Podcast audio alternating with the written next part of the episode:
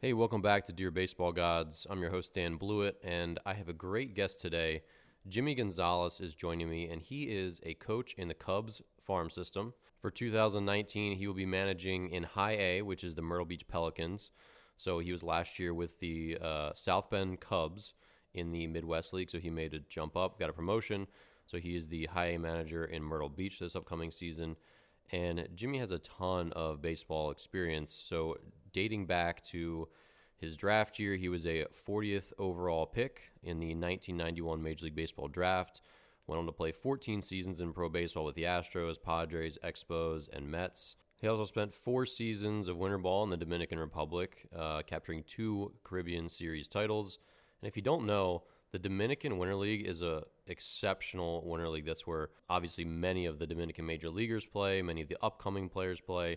Lots of the top upcoming American players, they'll play winter ball in the DR, trying to get more exposure and to be in front of all these major league scouts and just to play pretty much the highest level of baseball possible in the winter when everyone else is in the off season for the majors. So he clearly grinded out a lot of years in addition to, you know, those 14 seasons uh, 140 games, and then he's going to go out and play another 40, 50 in the DR every winter. So it just shows you how much he loved the game and, and just how often he was behind the plate. So, as I mentioned that, he was a catcher. So I'm super excited to hear his perspective on the game. As I'm sure you all know, the catcher is referred to often as the general. He is the guy that sees everything, can survey the entire field. So when you see a manager who's a former catcher, you know that they have a really unique perspective on the game uh, having called pitches, having hit, having surveyed and and controlled the entire field, you know, for such a long time. So he's going to have some really great insight on pitching, on catching, on how to help young players focus on the right things as they're trying to develop as catchers and just as players in general. So without further ado, here is Coach Jimmy Gonzalez. Hey Jimmy, how is the East Coast treating you? Dan, how are you? How are you? The, the East Coast is not too bad right now. We just had some bad weather come that just went by us the last few days, but it's actually a little bit uh, on the mild side. We're in the 40s now, 50s, so that's Man. helping all this snow melt. So uh, not too bad right now. That's good. You guys are lucking out. Well, number one, thanks for coming on the show. Really appreciate it. Um, I know thanks people out, out, here in the Midwest are eager to hear a little more from the Cubs Nation uh, out here I'm pretty much equidistant between Chicago and St. Louis. So, you know, depending mm-hmm. on which kid I'm working with in the academy, they're either a Cubs fan or, you know, a Cardinals fan. So, uh, I know they're always interested to hear about the pipeline and, and who's helping their uh, their beloved Cubs, you know, get back to glory again. Of course, I was talking with one of the little kids I was working with the other day I'm like, you've never you've never lived in a time where the Cubs weren't good. I'm like, how weird is that? He's like, what do you mean? I'm like, you don't even know. You don't even know the history of the Cubs. that's got to be a, a, privilege. Can you you speak a little bit to your time? So you've been with the Cubs for uh, four seasons now. This is your seventh uh, season as manager. This is my seventh season. Yes, yes. I. I, came in. I came in uh, the year after Theo came in. So once they, they made a lot of changes in the organization, so there's been a lot of uh, new staff members. It's kind of how they're revamping the whole, uh, just the whole minor league system. That's where they where you start uh, the player development, the scouting, because we see we see this result at the big league level, but all that honestly is starting from the scouting department first first and foremost. They're the guys who are out there scouting, getting these players, and then they hand them over to the player department. Uh, player development and and we then take these guys and and mold them into what they are you know we have a a philosophy on how we're trying to just play the game. It has uh, they have the ability but it's okay how, how can we play the game? How can we get the best out of these guys? So seeing seeing that ultimate thing at the big league level you know it's it's it's been a process. And sometimes as fans i think uh, they want to see it happen immediately and just that's just not a reality. So these things take time.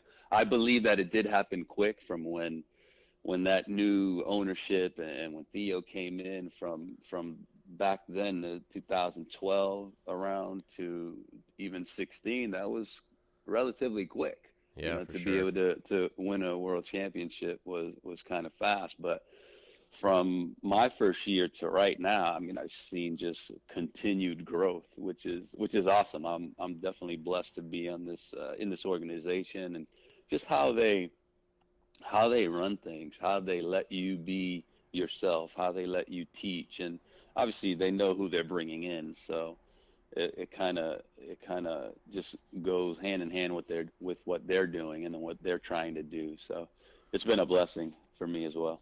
Yeah, so it, it's interesting you mentioned that they let you sort of be an individual and, and teach what you want to teach. So one thing I've noticed in your bio that i I think is really is really unique is that you went through Major League Scout School. So how do you feel like going through Scout School, and, and did you actually do any uh, any scouting throughout your career?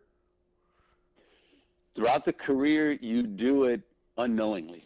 Really, you know, you are there especially towards the end of my career where maybe I wasn't playing as much and you're just on the bench and being being a catcher you just have a different perspective of the game you're looking at so many things that you're just used to seeing you're behind the play you're seeing the whole field and I know it's something that is said all the time but it's true like you see the positioning of the infielders you see what the pitcher's doing you see the outfielders you see all these shifts that obviously are now happening now more than ever, but you saw all that.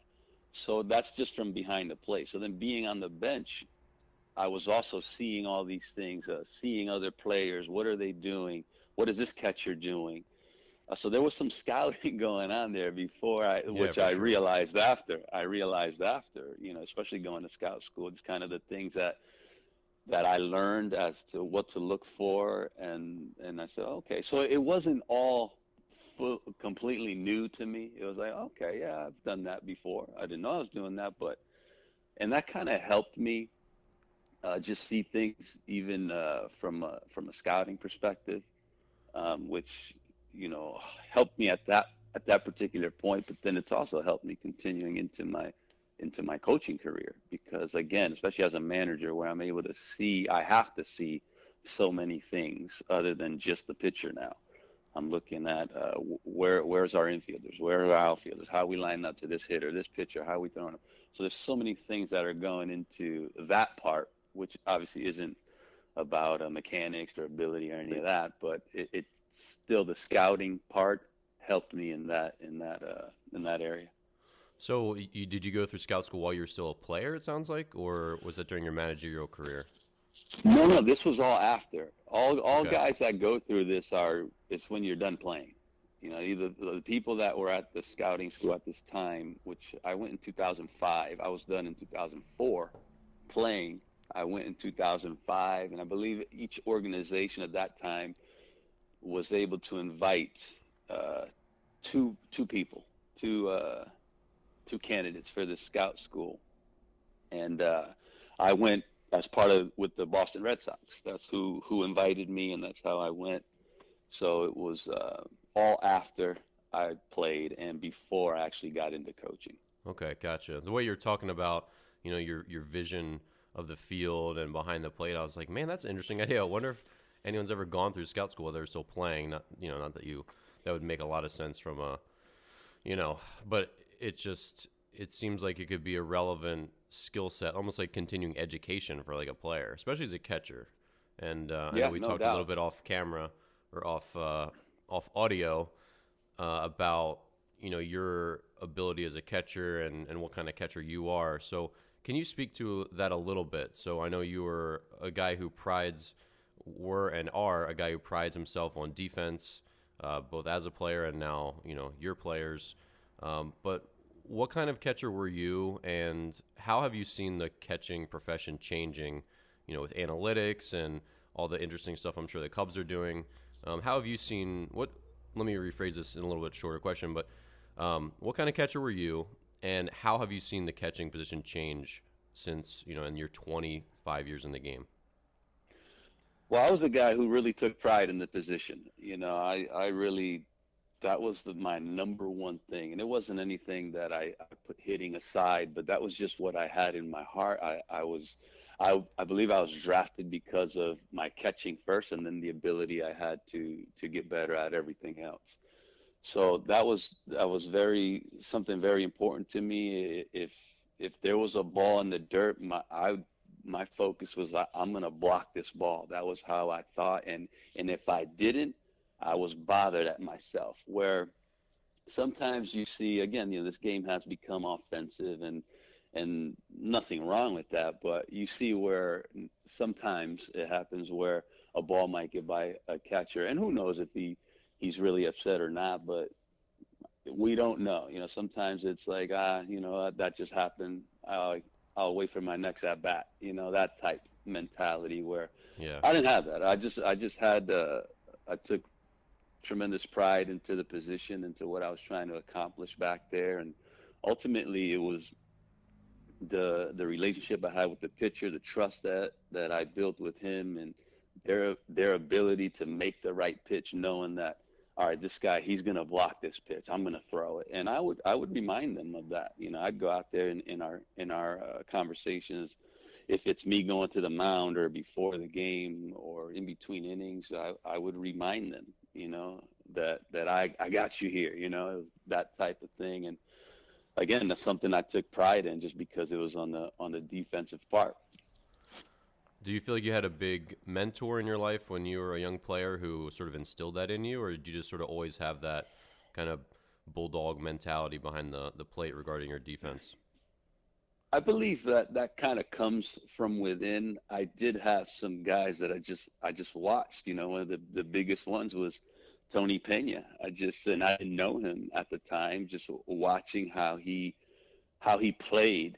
You know, I mean that guy's a, a had so much energy, passion, and, obviously not even knowing him as a person, but just seeing that, seeing that, and and it's just a guy I always looked up to. I, I knew he was from where I was from, Dominican Republic, same town where my parents are from. Uh, like all that, all that was uh, was kind of I was learning as I was uh, getting more into baseball and and especially into the catching position. So it was kind of it, it was there because you have you have to have that within you, and then you do see other players that display that same type of what you feel passionate for. You see them displaying it, and that's just okay. This is what I want to do. This is what I want to be. And it's not necessarily that I said this is what I want to be. It just kind of all right. You see that, and that just kept that just kept building. That just kept building. Yeah. And ultim- ultimately, that's what it becomes. So now we have tons of analytics, and you know, TrackMan grades pitches and grades uh, framing. Uh, do you see catchers changing because of that? And the way you teach catching today, is it starting to change, or has it changed significantly since maybe even just five years ago? Oh yeah, no doubt. I I believe that's that's so important. That is information that is there for us. How can we not take that information and now try to make uh, the catchers better, that that catching position better. So what I am seeing, and and it's something that from when I started playing, you know, we talked about all right, you know, receiving the ball well, uh, giving a good view to the umpire. That's how it was uh, talked about back then, right? So we were still doing these same things, but now we have all this information. So we're trying to take this information and now just make better what we have been doing. And I believe we're adjusting our our routines, our drills in order to make these things better. So I think it's it has changed because it, there's a there's a bigger spotlight on it now as opposed to before there really wasn't anything that was out there. It was within the catching department. So if you had a, a catching coach and you were working and they were talking about this, but that was it. It just stayed there. And now it's it's a stat. Uh, it's something that is really looked at now. So when even scouts and, and other teams are evaluating other players, they're looking at that. Why? Because now that is helping the pitching side of it, which is ultimately that, that a catcher is there to help the pitcher. Obviously, he's doing his own thing, but he's helping the pitcher. So if we can get more pitches, then that's going to help us uh, as a whole, but just individually as catchers as well. Yeah, no, absolutely. I, I remember in my, I think it was my th- second season, I played with a, uh, a catcher who had spent like a couple seasons in big league camp each, each year. He was a high draft pick, and I remember throwing a fastball way down into a lefty. You know, a pitch that like mm-hmm. out of mm-hmm. my hand, just like watching it, like I, I knew it was a ball, like it was going to be a couple mm-hmm. inches below the strike zone, and then he just sort of vacuumed it up and just stuck mm-hmm. it right at the bottom of the zone. It was a called strike, and like I, I distinctly remember that pitch because my mind was blown. I'm like, wait, no, that that was a ball, and and now mm. it's a strike, and that's I think a, a power like a superpower that catchers have that a lot of no like doubt. I didn't know that was a thing that existed until he did that in that game. And that game, he probably got me five extra strikes. And as you know, you the difference between you know uh, that one-one fastball getting me to two-one versus now one-two is everything uh. because now I can bounce a curveball, I can punch that guy out. It's just so many. It just completely changes the complexion of an at bat. So it's one of those things that you know, you don't even know it's there even at high levels until you've got a guy that can do that stuff. And it's it's like you said, it's mind blowing. It can, it can it can make a pitcher so much better just those handful of strikes per game. And uh, I mean, I know at, towards the end of my career, the more I realized how much catchers were doing for me, the more I appreciated them because like, man, mm-hmm. like I need those extra strikes. They can be pivotal. You know, if you have the bases loaded and That's you're right. looking for that ground ball and you can get to one two instead of two one that could that could change that whole inning and change the whole game, you know, and That's get right. you out of that jam instead of, you know, you just get stuck in that jam. So That's right. I'm excited to have a catcher on the, you know, on the show because there's so much stuff like that that goes on behind the scenes. Can you speak a little bit to the emotional intelligence that you have to have as a catcher to to calm pitchers down to sort of get the best out of them? Like you said, you you said you'd go up there after blocking a ball and be like, "Hey, I got you." Like, what kind of stuff would you see and do, and when would you kind of go out for a visit? How, how, tell me about like corralling the uh, the pitcher as as an emotional creature. I think you know, for me, it was always you had to know the pitcher. You had to know how he how he is as a person. You know, what's his personality. So there's there's more than just what happens on the field. That's how you get to know your pitching staff. You hang out with them, you have conversations, so you know their personality to begin with. And then you're looking as things are happening in the game. How are they handling? Because things can speed up, things can get out of hand real quick in a baseball game, especially at higher levels when things begin to speed up uh, even more rapidly than at, at lower levels. So it's I believe it's knowing when to go out there, which now I I tell my young catchers, you know, I explain situations and, and not always during the game. Sometimes it's after the game or, or even before a game as to who's who's pitching. Hey, know when you have to go out there and calm them down. And and we talk about those situations. Uh, there, those were things that were said to me. So I believe in yeah, you know, that works. Let me tell that to the catchers because they may not know to do that. So you go out there and you also know their personality. So now you know, all right, what do I what do I have to tell him in this situation? Do I gotta calm him down? Do I gotta kick him in the butt a little bit? Do I gotta get him going? So again, that goes back to how well do I know my pitcher, his personality, and what do I have to do to get the best out of him? Mm-hmm. Yeah, I'm sure there's times where you have to kind of go out there and just challenge a guy, like challenge his manhood, be like, "Hey, man, let's go." You like you don't have your I'm sure there's tons of times you've done that where, like you said, it's almost like, and I I don't think people appreciate the psychology uh, and and the like I said, the emotional intelligence of catchers sometimes because they will. They'll go out and they'll tell you exactly what you're supposed to hear at that moment to like get you mm-hmm. get you in gear. I had a pitching coach one time came out. I was in the like the seventh or eighth inning, and our closer was starting to get loose. It was a tight game, and uh, he came out and he's like, you know, maybe we should go to our closer here. He's like, it's you know, it's a tight game, and you know, your pitch count's getting up there. And he was just like, clearly, I'm like, dude, I know what you're doing. Like, you're you're just baiting me to tell you that I want to stay in, that I can get this guy yeah. out. Like, I know what you're doing, but it was still like kind of the right thing to do. Did you ever have any like moments where you did something like that? Well, yeah. I mean, there's always times where you go out there and say, "Look, you know, you, are the guy in this in this moment." You know, I, I wouldn't say anything other than trying to build them up. You know, wasn't anything trying to tear them down. But look, you're you're the guy. You're the one who's out there. You know, we we want you out here, and that's even something I would tell my pitchers now. If I give them the ball, say, "Look, you know what? You're the guy I want right here. Let's go. You got this." Give them the ball, and and I walk off it's about giving them the confidence that you have trust in in uh, in what they're able to do and what they can do, and I believe that plays a huge part in in what they are. Any pitcher comes in, you know, you come in in a situation, and you know things can get tough. You know, you can come in in a situation where run around third base and you're the guy. You got to do this or, or you don't. You know, so I think building the pitchers up and, and giving them what they need mentally more than anything is powerful, and it really helps them uh, to accomplish what they're trying to accomplish. Yeah, so I can imagine a lot of the stuff that you learned and did and observed as a catcher is probably just making everything that you do as a manager easier because obviously you're having a lot of these meetings. Uh, so, but do you only go out to the mound? Uh, it's just my own curiosity. I know most times pitching coaches just go out and do all the visits, and you just take guys out. But do you ever have uh, like strategic visits with your pitchers, or do you leave that all to your pitching coach?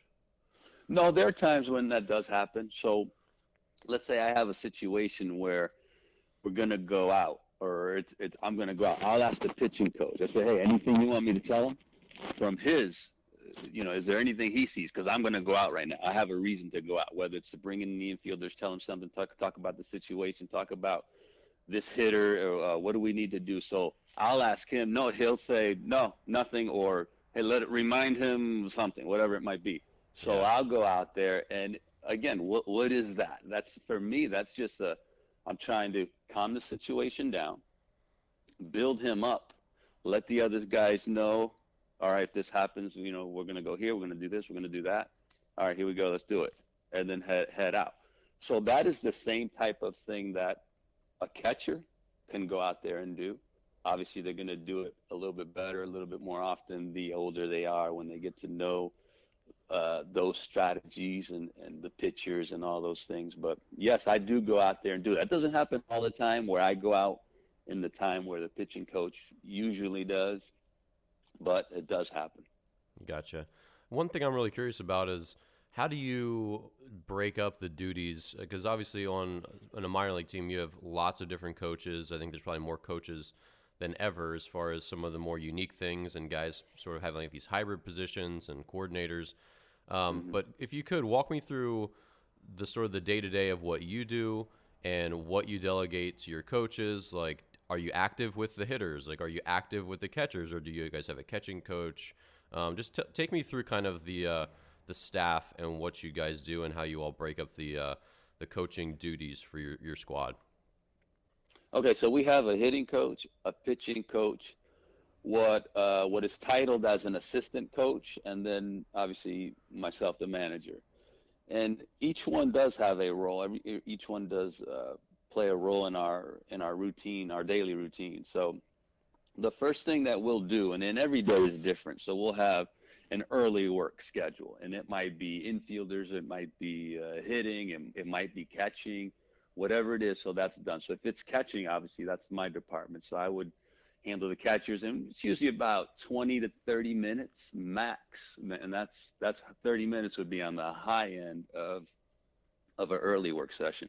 And you have anywhere from two to three catchers on on a team. Uh, lower levels usually have about three, but it's just going over some of the detail stuff. So we'll have that, and at the same time, there could be the outfielders might be in the outfield or with the assistant coach doing some outfield drills.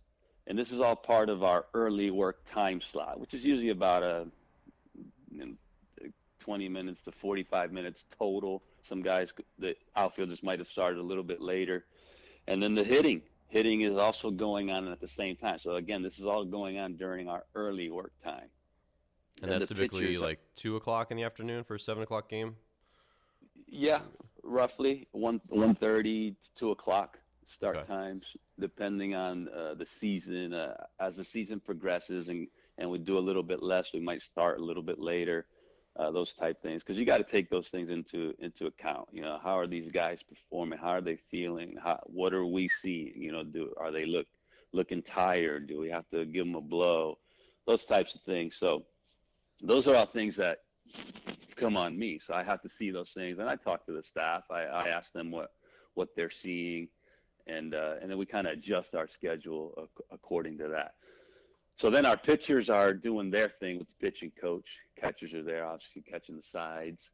Then that is all done. Then we start the normal everybody's included type of, of, thing where everybody's stretching, everybody's getting ready. We might do a team fundamental if we're doing uh, bunt plays, and, and if that's the fundamental of the day, then that's what we're really honing on for a solid 15 minutes. So it's not it's not much longer than that, 15 to 20 minutes max, where each pitcher is going through it one at a time. One at a time, we're doing the play, and if we mess that up or if we do something out, kind of out of whack, we'll we'll stop right there. We'll talk about it and then keep it going. And that's how you really get those get those fundamentals down. It's just really do it. I'm big on bunt plays and pitchers uh, their position, that type thing, because those are those are things that are big in the game. So, and then after that, we go right into our BP, our normal BP. We usually have about three to four groups of BP, and then it's take a break, and that's when the other team takes the field, and then it's game time. Yeah, I think uh, I think the average fan doesn't realize how much is actually done and how long the day actually is for you know a minor yeah. league squad. I mean, they're in the the ballpark, you know, like you said, one thirty, you know, every day for a seven o'clock game, and they're going home, you know, 11, 11.30 or jumping on the bus. It's mm-hmm. a long day. There's a lot of stuff that that goes on. Yeah. So I want to backtrack a minute. I want to go back through your story, and, and one of the things I'm really interested to hear from you is um, what it was like to be a first rounder. So, you know, as we go back through your bio, you played 14 seasons of pro baseball. Um, now entering your seventh as a coach. Uh, you just you've been around tons of guys who are in the big leagues. You're up to AAA a number of times yourself, so you're always knocking on the door. Um, but you were a pro baseball player at 18 after being, you know, the 40th overall pick of the Astros, and I I just like can't imagine the mental circus that that's got to be. Like just for every person involved. I mean, you know, there's so much media hype around you, scouts at every game. You know, it, that's just got to be an, an immensely high pressure situation for a young man. And then to start your career with all these expectations at 18, traveling around. So I'd love to hear your uh, your story about being a first rounder. And I'm sure there's tons of kids and parents who would just be fascinated to hear what that experience is like. Mm-hmm. Yeah, I think it all started my junior year in high school. That was the first time that I was approached by a, a pro scout. He gave me his business card, and, and that's when I realized, wow, this is real. Like this, this can happen. I always dreamed of playing baseball, but I wasn't really. I didn't know so much about the profession of it. You know, just baseball. Let's go play baseball. So then I got approached by a by a scout, and that's when I knew this is real. This is something that that I'm I can do and that I'm going to do. You know. So then that's my junior year. Going into my senior year, now scouts are everywhere. So I was a little bit uh, nervous. I, I, I, I, can't lie. I, I was seeing all these scouts at the game, and I knew that they were there to see me. They were contacting me, contacting me before, talking to me after. So it was a little nerve wracking to see these guys there, but again, I still went out there and, and just did my thing. And then coming up to the actual draft, again, not knowing anything about first round, second, all that stuff, I had no idea. I just knew that these guys now were showing much more interest. They're coming to my house, they're meeting my parents, that whole thing. But to me, it was still about, all right, baseball. I want to play baseball. Next thing you know, all right, hey, you got to be ready by the phone because you're going to get a phone call. Okay, so I'm home waiting, and next thing you know, I get this call. You know that I was picked by Houston. Uh, comp- I was compensation pick, 40th overall. Great. It was an excitement. Uh, just knowing that I was going to play. I, again, it wasn't even about where I was picked. I wasn't thinking much about that or then you know you get the whole signing bonus that whole thing which is a, another deal. But it was just about i was excited to play baseball. Wow i couldn't wait. News people were at my house. I went into different media outlets and did some interviews things of that nature. So there was a lot of things going on. Obviously nothing like now. You're you're a first rounder now and it is a thousand times uh, uh, different you know totally bigger I I believe now that pressure that they have now is a hundred times more than what I dealt with because of there wasn't as much uh, media outlets. It wasn't even things like this podcast and so many avenues of internet and and everything that is out there now. So we had a telephone, uh, a house line, you know. So it was that. It was either yeah. that or that's it, you know. So it wasn't as big as it is in as it is now, but it was still kind of an excitement that built you know so i had all that. So then the, the whole negotiation started which was another deal. I had uh, had someone kind of negotiating for us and i actually was getting tired of that whole process because all i wanted to do all, that, all i had in my mind was i just want to play baseball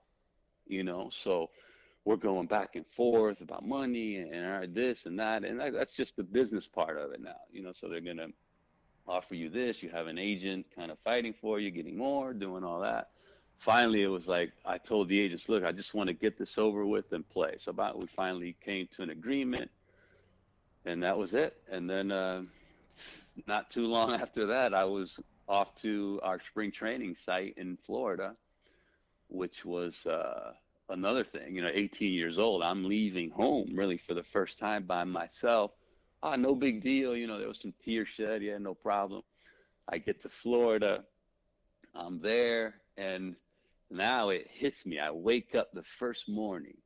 I will, and it was like I had these butterflies in my stomach. I was like, "Where am I? What am I doing?" This is all while when I woke up. I set my alarm. I still remember the song that came on when I when I woke up that morning, and, and it was like, wow, you know, I, just a, a nervous feeling. All right, so I get together with these guys. We go to the park. Now it's starting to go away. Now it's starting to go away. I'm seeing the baseball field. I'm seeing we're, we're in the locker room. We're changing. And as soon as we were on the field, it was like it was all gone. There was no more. There was no more nerves. That what I felt like waking up. It was just gone and that was i mean i remember that so clear because of what i felt at the beginning waking up and, and, that whole process of, of just what i had gone through to get to there. You know the whole draft the whole negotiations the whole leaving home you know the homesick part all, all that stuff and then finally getting to the ballpark and now you're doing what you've been wanting to do. And it was it was such a, a, a overwhelming feeling, but a, a good one when it finally got to that. So I, I, had this as you were talking. I had this like picture of you, and you mentioned like the house phone of you know you like with the cord you know stretched all the way out of the kitchen. You're like in, in the bathroom. Your mom's like, Jimmy, who who are you talking to? Mom, shut up! It's the it's the Yankees. It's the Astros. Yeah, this was a, a very different time back in 1991. So how did you handle it with your teammates? Like, what did your teammates think of all that? You know what? It wasn't. I don't know what they thought. We we didn't really. Uh, it wasn't talking about that whole thing. You know. You know. Now you're just baseball players. Now you're just together with these guys. And again, to me, I wasn't. I wasn't so caught up in where I was picked. You know, it was now that I'm just here and we're we're together. We're playing. That that's how I looked at it. You know, and things we talked about wasn't about hey, you were drafted here. Or, you know, what'd you sign for? It none of that. It was hey, we're doing this. What are you doing after? Let's get together. Let's go swimming. Let's go. It was that type of of uh, chemistry that we were building as a team, as a as a unit. You know, and obviously you don't you're not hanging out with every single guy. You got your your friends that you um, get along with, and and guys that you're a little bit closer with, and that's just how it built, and that's just how it, it continued throughout my whole playing career. So, I mean, I've built uh, friendships that to this day I am still in contact with those guys from from year one, from year one, and and even as the years went on, that I'm I still have very close friends that I am I am in contact with. So it was a it was a huge uh, a great experience, a huge part of my life that is still is is part of it today. So you're of Dominican uh, Dominican descent. So yes. did you have that? Could you flow between sort of like the American guys and the Dominican guys? Because in a clubhouse, there's always a dynamic, right? With the, you know, mm-hmm. maybe it's just where you're from, or maybe it's, you know, speaking English is your first language, your second language. But could you kind of flow between the groups, or like what was your dynamic with with all the guys? Yeah, no, it was. I did exactly that because obviously being uh, born here, being American, speaking English, speaking Spanish fluently, knowing their culture, knowing what they had gone through, and because at the time my parents didn't speak English either. So I was always there helping them and, and we'd get mail and, and I had to read the mail and, and tell my parents what, what it was. So I kind of knew what that part was from the from a player's perspective where they're in this country and they don't understand the culture, the language. So I would help them there, even at, at 18.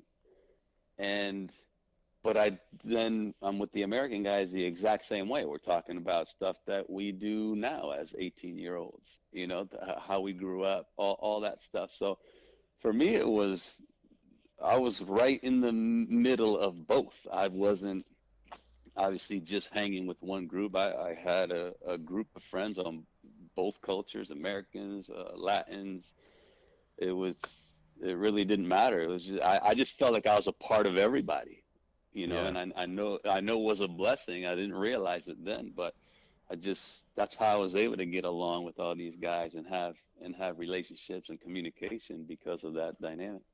Yeah, I'm sure that, and I'm sure today that also you know pays huge dividends. Not to mention the fact that you were a catcher all these years, and you could handle both guys from both cultures. So, um, as you grew up in the game, did you have any like major mentors, uh, guys that kind of showed you how to be a pro and kind of showed you the ropes? And was there anyone who you feel like really steered you in a better direction? If, if not for them, um, maybe you wouldn't have picked up on something as quite as fast, or maybe you just your whole career changed. I yeah, yeah, those guys are always there. You know, whether it be coaches or, or other players.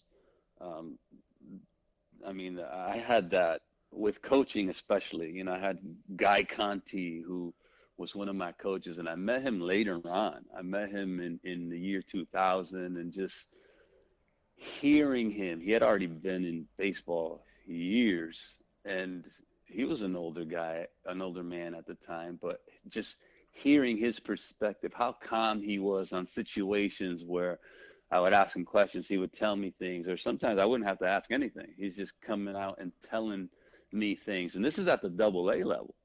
So i'm already i'm learning different things and, hearing how he would handle this from a he's a he was our pitching coach. So gosh that was a, a, a huge learning curve. In 1997 i had um, gary allenson was my was my double a manager. And I saw just kind of how he was, how he handled stuff, and, and and I learned so much from him as well. Just seeing as a player, so I'm I'm a player. I'm seeing how he is talking to us, how he's going over situations, and and just his demeanor. And I was like, wow. As I began coaching, all these things are now coming back to me. You know, how did these guys handle these situations? How did they address players? And then I had coaches who who you know I believe weren't so good at, at how they address players and but that's going to happen everywhere. You're always going to have these guys who you really look up to, who really impacted you, and you're going to try to emulate what they did. So then, as a player, I had the exact same things with other players. You know, when I was playing, especially in, in winter ball in Dominican Republic, when I was playing with major leaguers and, and watching these guys, how they carried themselves, how they what they did on the field, and how they handled these situations. And I was always, and that's again, that's the whole scouting thing where you're just observing and then you're trying to, all right, you know, I see how he did this. Let me try to uh, implement that into my game, even though I didn't necessarily do it exactly how they were doing it. But in my mind, I was in the exact same thing that he was doing. And those are things that helped me as a player. So, yeah, those people I believe if you're open minded, if you have a growth mindset, it it allows you to see others and really learn from others, you know, whether it be another player or another coach. Yeah. And I imagine as you, because you've you know played at every level in the minor leagues, and I imagine that it's really tough when you go from you know A ball to Double A or Double A to Triple A to sort of understand right away like what what new things lie ahead and like what is the new standard and what things you can and can't get away with. Um, can you speak a little bit to the levels in the minor leagues and like you said, like when you you first got to Double A, what did you quickly realize, for example, in maybe those that first week, like, oh, I can't do this anymore and get away with it, or I can't, I, I need to call this type of uh, sequence in this situation, or or just elaborate a little bit on the different levels and, and how you experience them both as a player and as a as a manager. I believe that the, the biggest jump for me or, or the difference was from A ball to double A. Uh, in A ball, for one, you don't see many guys that were had already been in the big leagues, let's say, unless it was just a rehab assignment for a game or two. When I got to double A, there was already some guys who had been in the big leagues who, for some reason, might have been back at double A or whatever. So you see just the the uh, playing experience becomes a little bit different. And that was back then where some older guys were in triple A, some guys because they were older guys in AAA, a a guy that might have gone back to AA, and those were the reasons why you had some older guys.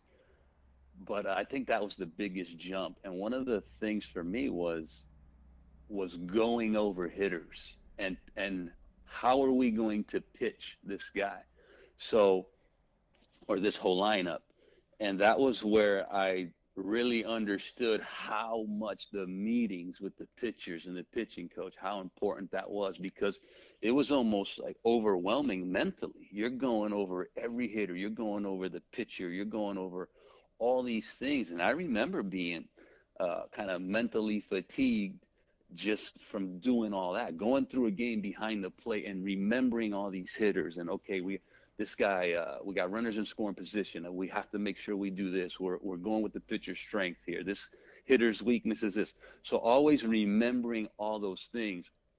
It was a little taxing mentally, you know?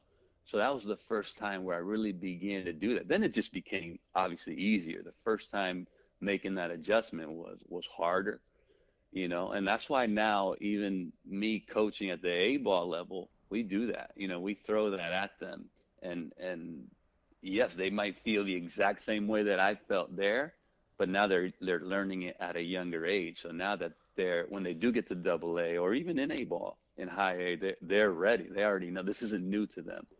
Yeah. So again, going back to the the levels, you know, that was kind of just how it was. In A ball, you kind of went out there and you you were working on stuff individually, and you always are as a player, but it was kind of that focus. And and you know you're trying to make sure you block balls make sure you're working on your throwing mechanics but there was a lot more of the mental side as as you progressed in levels. And that that's how i saw it where at a balls working on certain things kind of individually and it, it we're talking with with the pitchers but not as much you know yeah. because those are those are things that we were learning so so it sounds it like better at the younger levels, guys are still trying to f- to clean up their physical game, and then once it's to a certain level and they they can hit and they can put up the numbers that they need to put up, then maybe they get a chance at Double A and beyond. Is that an accurate way of looking at it?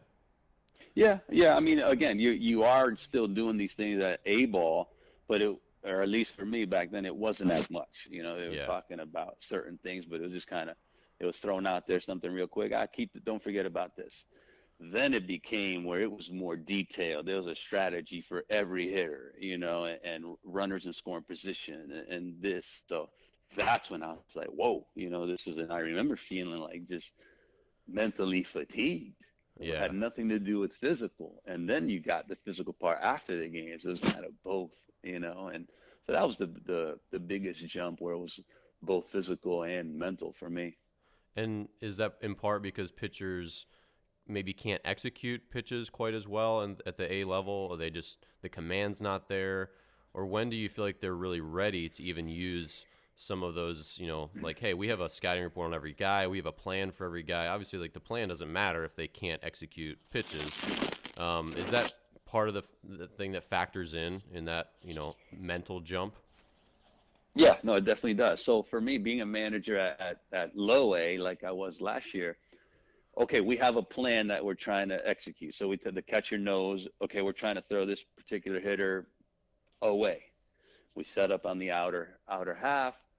But yeah, now the pitcher is trying to execute that, but it's probably 50-50 depending on the pitcher. Some guys can execute more than others. But we know that. We know that sometimes, okay, how did he get a hit? Well, maybe the pitcher didn't execute the pitch. So we know that they're not always going to execute the plan that's in hand because of their command. So that's something that happens at the lower levels now. Once they start getting high A, which they're still working on, and even double A, where they're still working on things, but it now they can uh, we can implement a little bit more on, on the plan and and trying to execute that plan. Yeah, no, that makes sense. And you know, with me working with younger kids, you know, I talk through, you know, here's how you chop the plate. We have middle, you know, we cut into halves. We go to 3rds mm-hmm. you know, and, and corners. And and even then, I know as like a as a 12 year old, it's good to get the gears turning. No but doubt. I know full well that you know they're not going to be able to differentiate between outer half and outer third. You know, but mm-hmm. it just you know, as you probably know, it just takes so long I mean, how many times do you have to tell a guy for it to finally stick, and then they finally like get beat up in a game, and then it like all clicks. They're like, oh, now I get why I should have done this, and then it happens. You know what I mean? Mm-hmm. Like that learning curve is so so long no and so interesting. Um, were there any moments where you felt like during your playing career something happened and it just sort of expanded your mind? Like you gave up like for me, there's a walk off home run I gave up where mm-hmm. I was pitching against a guy in the Atlantic League, and he was just like fouling balls off, fouling balls off, fouling balls off. I had the winning run on second. It was like the ninth inning of a tie game, and he had played in the major leagues. And so I knew this. This was like in the back of my mind as my scouting report. And um, he's just super late on all my fastballs. And I'm like, certainly he's just going to shorten up and punch him through the right side, and I'll, you know, the game will be over. I'm, I'm not trying to.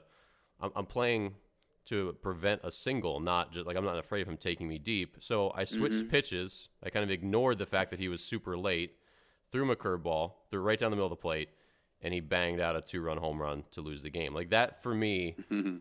Like I'll never forget that moment because of just, you know, how frustrated I was, but also just it was a clear the best teacher I could have had about never forget what the hitter's telling you right then at that moment. Not, you know, yeah. regardless of the scouting report, but were there any moments like that from your playing career, your coaching career, where maybe just like really stuck out and it kind of probably expanded your mind and helped you long term? I think one of the times that's kind of similar to your story, where I was playing in Dominican Republic and Julio Franco was was hitting, and the report was, "Don't throw him inside. Keep everything on the outer half because he can get to the ball on the inside." well, we're throwing away, we're throwing away. And it's the same type, tip, uh, typical thing where he was fouling some balls off. So I know now my pitcher, I mean, this guy's mid 90s. You know what? Let's go fastball in. I call fastball in, pitcher agrees, yanks it right down the line for a double, two, two, two run score. And right there, I was like, man, you know, I felt responsible because I knew I was going something different. Now, again, same type thing that, you know, the hitter was showing me something that, okay, he was fouling this off, but he was still getting to it. But his strength was on the inside part. Don't go there. Let's stay away from that. Ah, man. And obviously, kind of that situation taught me look, you know, you have a plan, stick, stick with it and that's something that we, we teach now to even our hitters. You go up there with a plan, don't change it because if you do, you're it, it's gonna go it's gonna go astray. It's gonna go off. It's gonna be crazy. So you know, we talk about approaches and, and plans. If if you stick with it, obviously it's not always gonna work, but you're gonna have better results if you stick with your plan. So that was one of the the key moments, and that was probably in the year 2000. Um, so it was a it was a later on in my career, but still one of those moments where, gosh, I remember going against a, a scouting report and uh, just taught me stick with it no matter what. yeah, and even at like 87 years old, Julio Franco could still pull a, a 96 mile per hour fastball, huh? Yeah, yeah. That, that dude. So was the, were the rumors true? Like, what size bat was he swinging? You're probably like, oh man, he can't get this 38 inch bat around. He can't pull yeah, that. Yeah, it it was how it was where he was standing. It was how he was hitting. It was just not. There's no way he's going to turn on this fastball with with uh, Veras on the mount. Boom, fastball in. He sure did. Right, right down the line. Right down the line.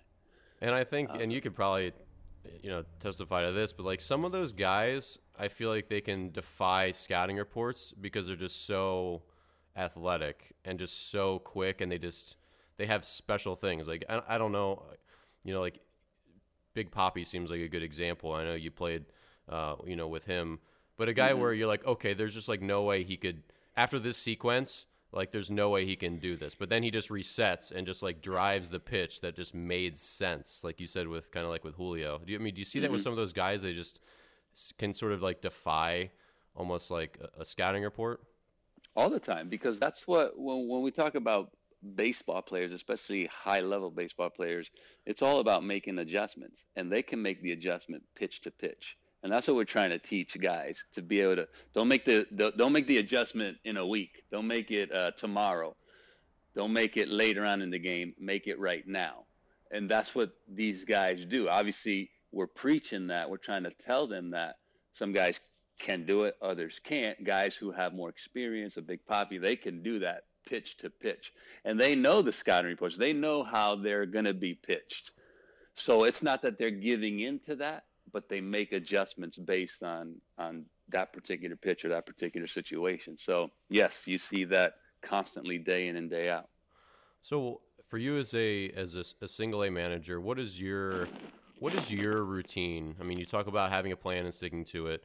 So obviously, you know, you've got a ton of baseball acumen, a ton of baseball experience. You're, you know, a growth mindset guy who's not afraid of the the new um, shiny coat that baseball is wearing with all the analytics and stats. What is your plan for yourself that you're sticking with to try to you know continue to climb the ranks as a coach and hopefully one day be a, a big league manager? Well, I think it's just you know you go out there and you have these plans on what you're working with with players. You have this plan on how you're trying to execute this game, right? Obviously, at the level that I'm at right now, again, we're working on developing these players. So they're they might be working on certain pitches. So that's where all right, we know that we have to do that, you know. But once the game goes on, I don't care who it is at what level, you want to win. You want to go out there and you want to you want to win this game. So what I do is I try to put these players in the best position to succeed, and that's uh, mentally, you know, those are the meetings we have, and that's physically out there, bringing the pitcher in where we know he has to pitch, but you know what? It wouldn't be helpful to him to bring him in right now. You know, let's wait for uh, maybe the the next hitter. So you know, those are things where you're still trying to uh, use strategic things, and obviously, this is all based on. We know a lot now. Nowadays, there's so much information that we have, even at the minor league level where yes, the players don't have the same amount of experience, but we still have their numbers from college if they went to college, uh, the the last couple years of pro ball if they were in for the last couple years. So we have those stats, you know. So they they do have some tendencies that they do.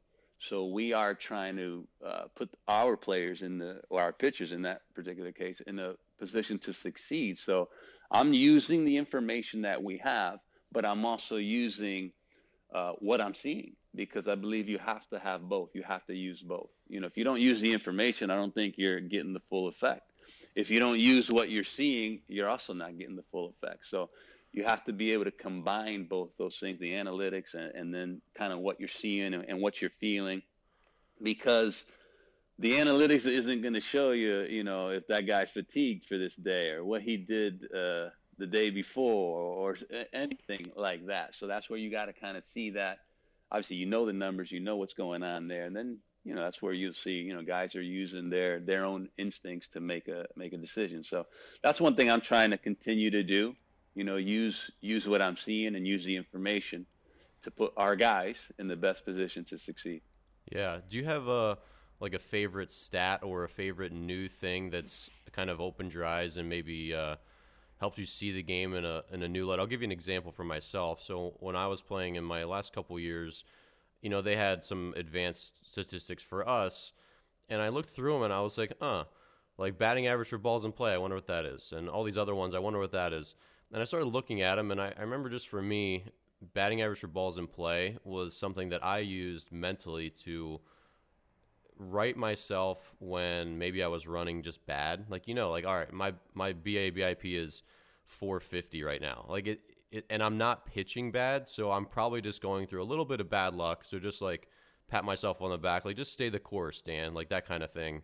And uh, mm-hmm. uh, you know, like it'll level out a little bit. You're just running bad a little bit right now. Like that for me mentally as a, as a pitcher, just seeing that there is variability in the game, there is some bad luck, and here it is, like in front of you just keep doing your thing and, and it'll sort of normalize that stat like gave me some mental comfort and it helped me get mm-hmm. through slumps a little bit um, is there anything like on the catching side or hitting side or pitching side that you feel like that like that you're like i'm glad this stat exists i like looking at this this has kind of changed my outlook on the game yeah for sure i use a, a lot of that stuff when, to, for every position when it comes to defense the hitters when i make lineups I obviously I know all this the day before. So for tomorrow's lineup that night, I'm looking at all right, who are we facing? And I go into all the numbers. You know, how does he pitch against righties? How does he pitch against lefties? What is the batting average against?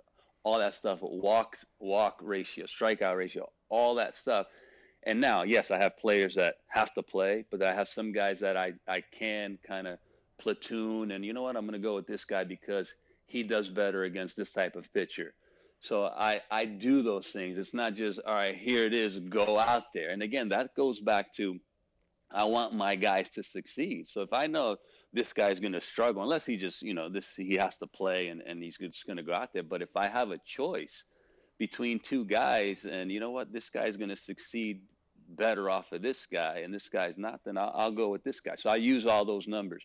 Uh, the the hitting ones, you know, I go I start simple. You know, how how are, what's their strikeouts? What their what what are their walks? I use that also with the catcher so that they know each hitter.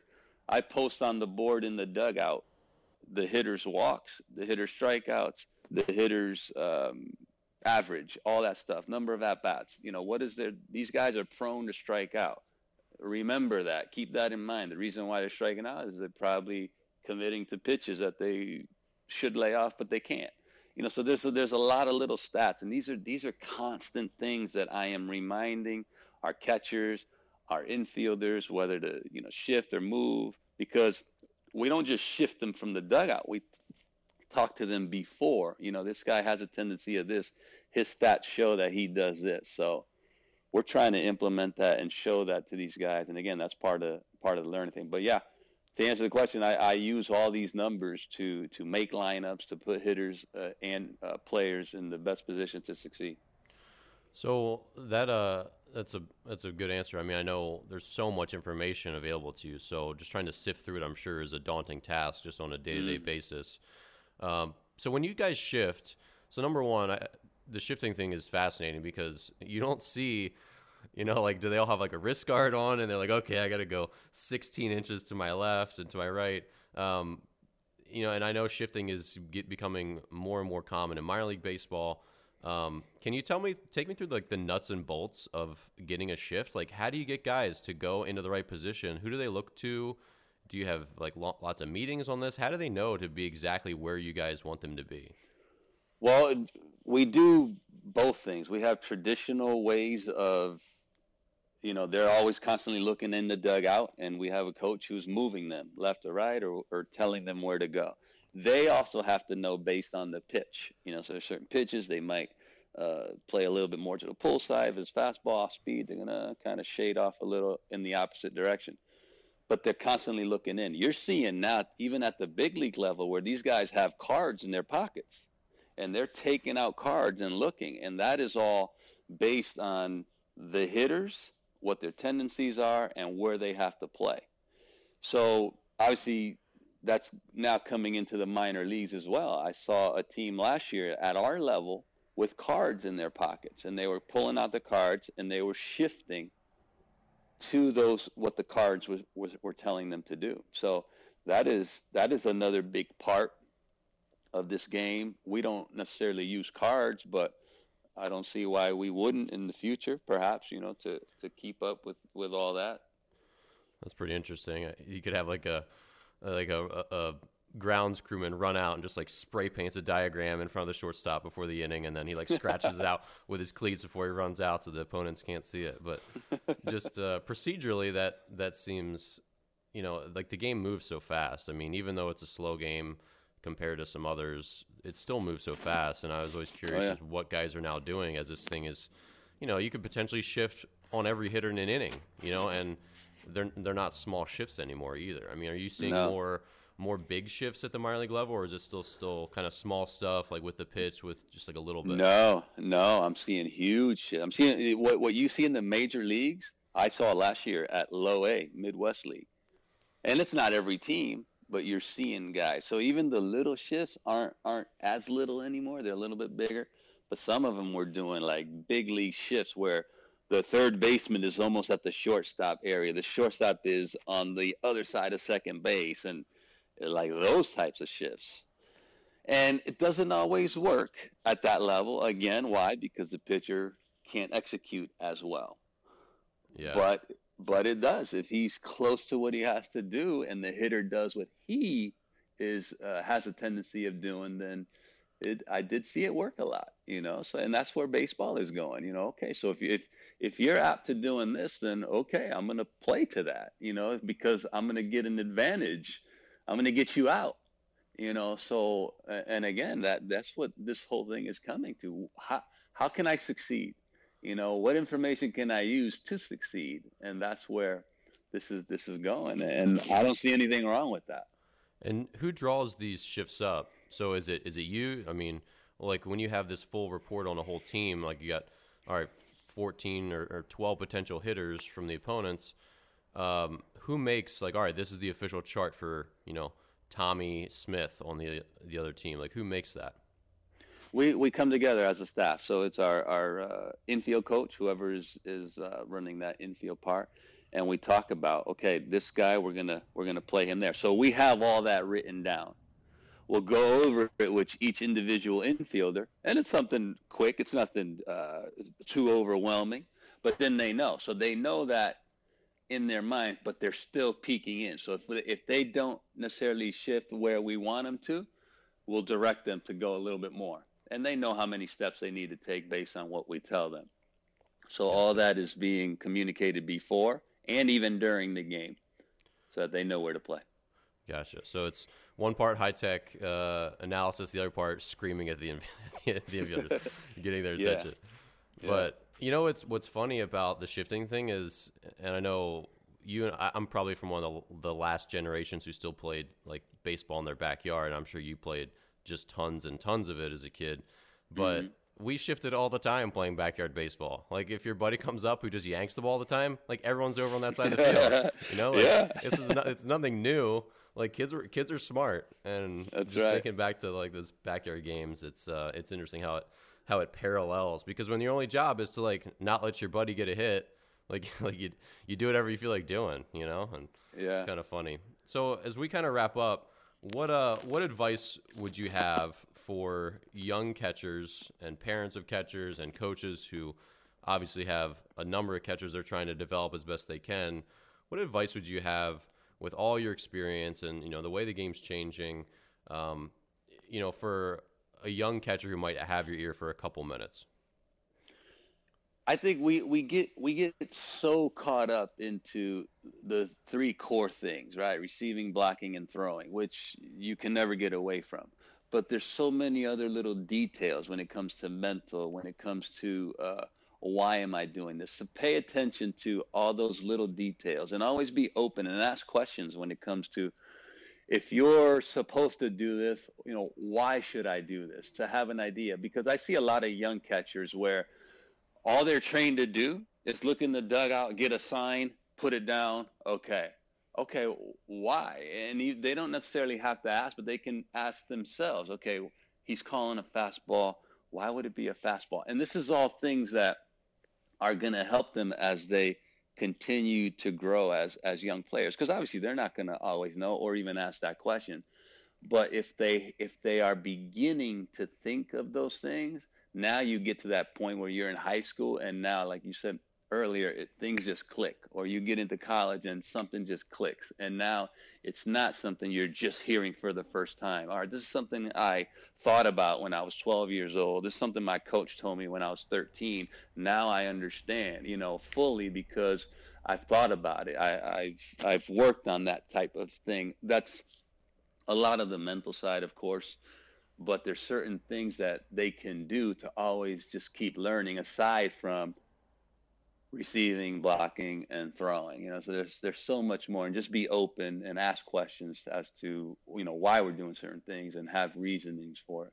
All right, so I want to thank Jimmy for being on the show today. He had a ton of great info to share. Obviously, a wealth of information in the game. You know, as as a catcher, you know, being that general, seeing everything that's happening on the field, you know, you could just tell how much he has learned about the game, both as a player and as a coach. So, Jimmy, how can uh, people follow up with you this year. I heard you got promoted, so congratulations, number one.